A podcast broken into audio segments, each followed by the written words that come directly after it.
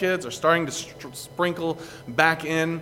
Uh, so college is starting up again. And so with that, college meals are starting back up again. So we have a sign up sheet out on the Welcome Center uh, to provide college meals if that's something that you are able to help with. Uh, if you could sign up for that as soon as possible so we can start getting those Sundays filled and have an idea of what that's going to look like. So that is out there on the Welcome Center. I'm going to read Psalm 123, and then we'll pray and jump into it this evening. Unto you I lift up my eyes, O you who dwell in the heavens.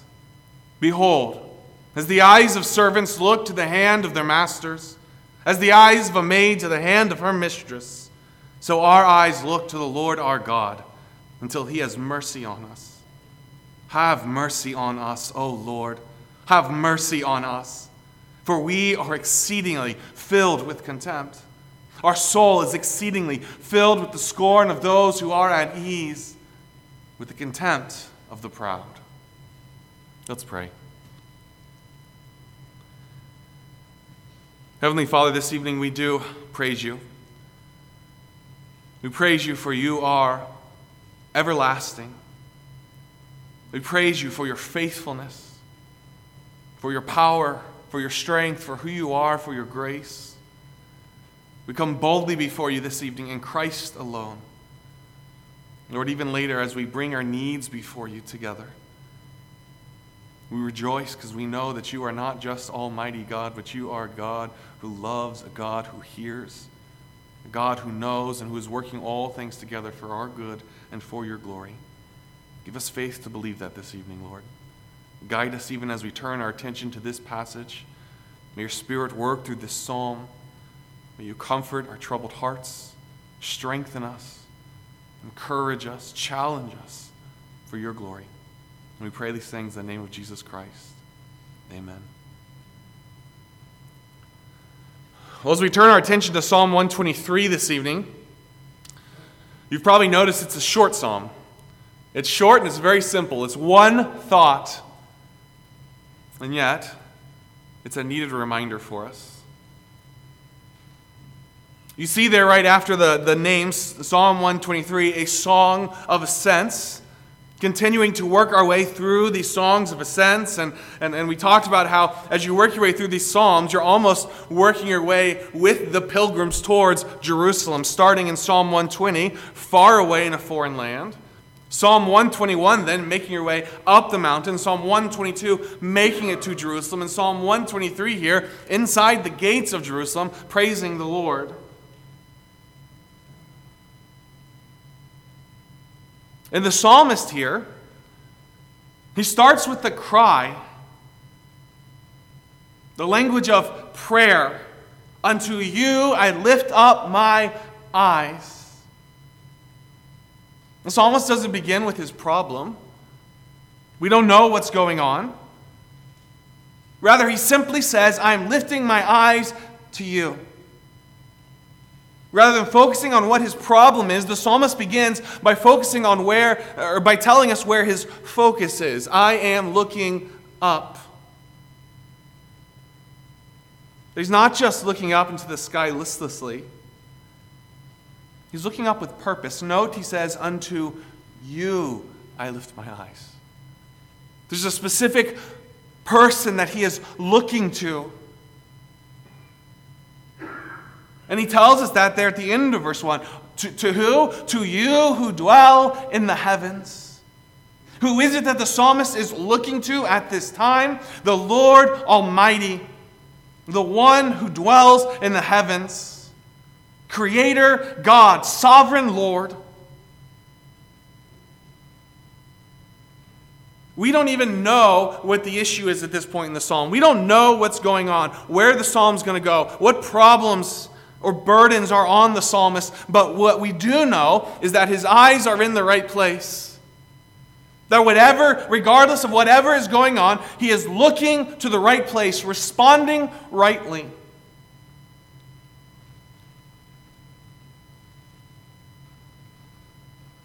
And I think it is worth pausing right here. before we even really know what's going on in the psalm, it's just it's good to pause right here and just to note how much easier it is to look rightly in the walls of Jerusalem than it is without those walls. What I mean when I say that is, is I think that there is something to be said here to the fact that right responses are not accidental. The psalmist didn't stumble into responding rightly. The reality is that your eyes will follow your heart, and the psalmist responds rightly here because he has positioned himself to respond rightly. This is a song of ascents. It is sung by those who are traveling to Jerusalem, who are obeying the law, who are coming to worship. He has positioned himself to respond rightly. He is obeying the Lord. He, is, he has made this journey, and now he finds himself in the midst of this journey, having finally reached Jerusalem in Psalm 122, and being then in the midst of the city. How much easier to look up to the Lord! Imagine if he just blown off the trip. Well, I, I, I just can't, I can't pull it off this time and he's back home and, this issue arises, it's probably going to be a lot harder to respond rightly there. The psalmist has positioned himself to respond rightly. He is obedient. His focus is right because his heart is right. We can see that in the psalm, just in the general context of the psalm. He is one who is faithful.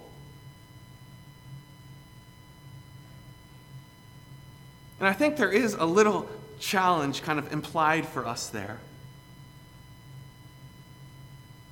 Have you positioned yourself to respond rightly to the circumstances of life?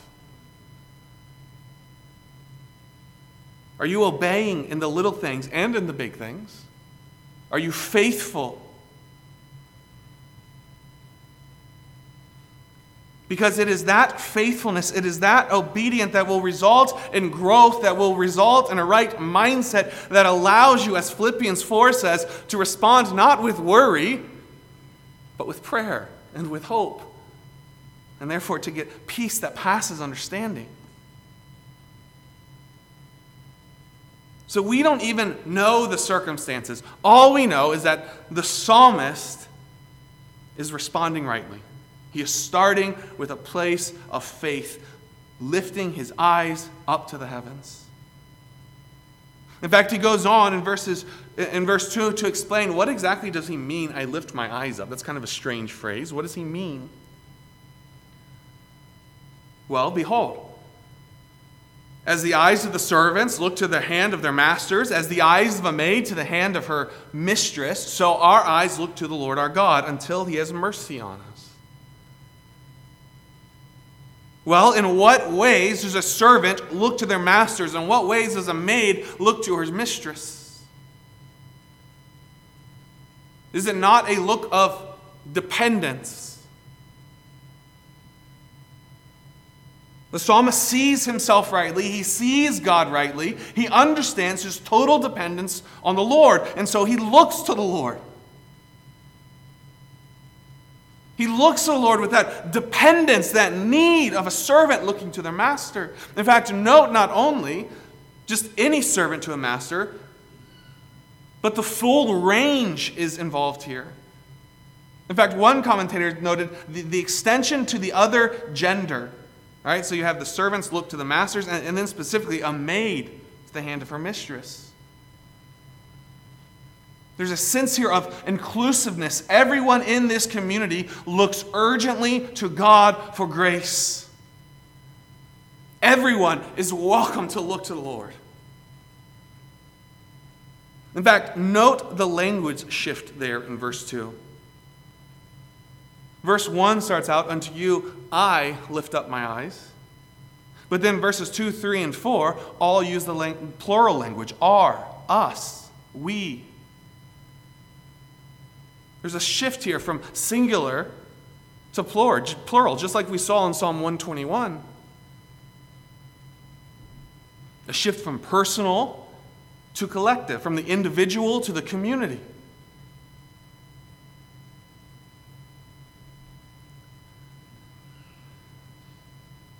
I think that's a, a beautiful picture of what's going on when we sing together. As we gather together, as we sing, what is it that we are doing? Are we not confessing truths? Are we not pouring our hearts out to the Lord? Are we not praying? And we are doing that individually, and yet at the same time, as I am doing that, I am doing it in community with you. We are doing it together. I think that that little shift in this song, in this psalm, is a powerful, it captures a powerful reality beautiful, beautifully.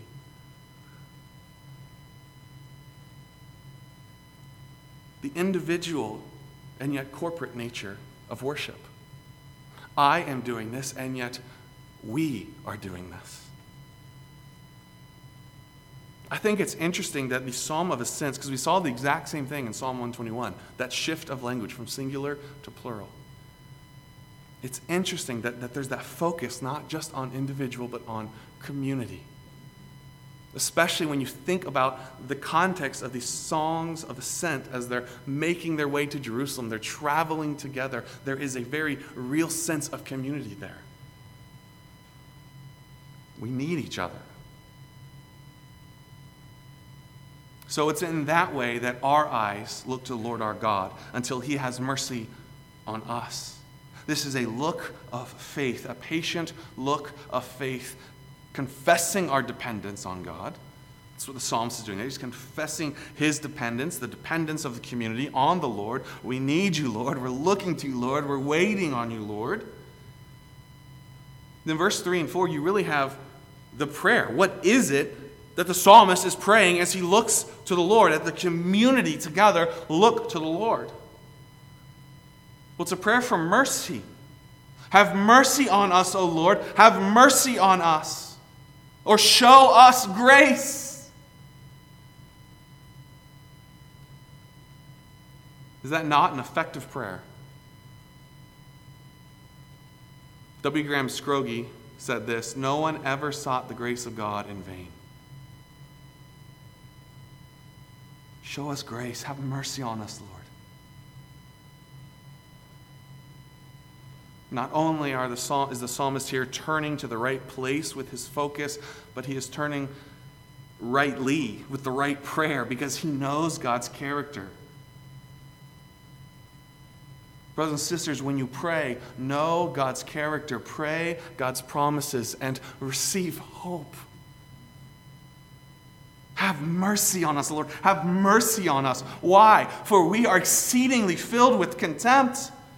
Our soul is exceedingly filled. Can you, can you hear the, the desperate language here?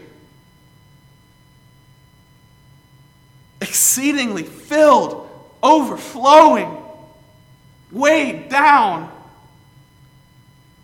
with the scorn of those who are at ease, with the contempt of the proud.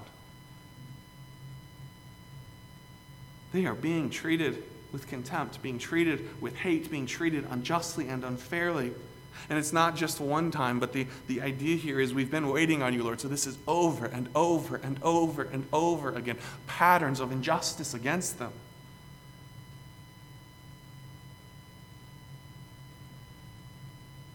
And yet they respond rightly, looking to the Lord. They turn to the right place because they've put themselves in the right position to respond rightly, because they know who God is they cling to those promises, they pray those promises.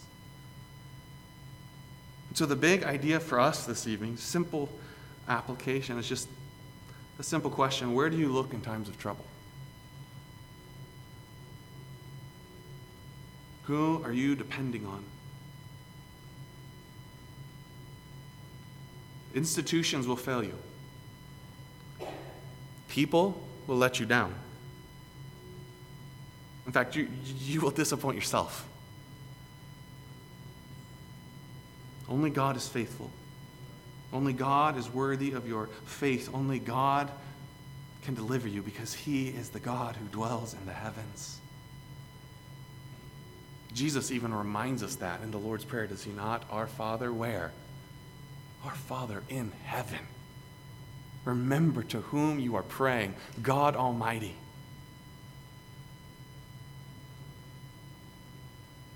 So I don't know what burdens you came with tonight. I know some of your burdens, but there's some that I don't know. I don't know what fears are gripping your soul even right now. But what I do know is that God is great, that God is good, and that God is faithful. So look to God. Cry out to the Lord. Bring your requests before Him and wait patiently for Him. Have mercy on us, O Lord. Have mercy on us. Lift your eyes up to the one who dwells in the heavens. Be faithful, for he is faithful. It's with that mindset that we're going to turn our attention to prayer this evening.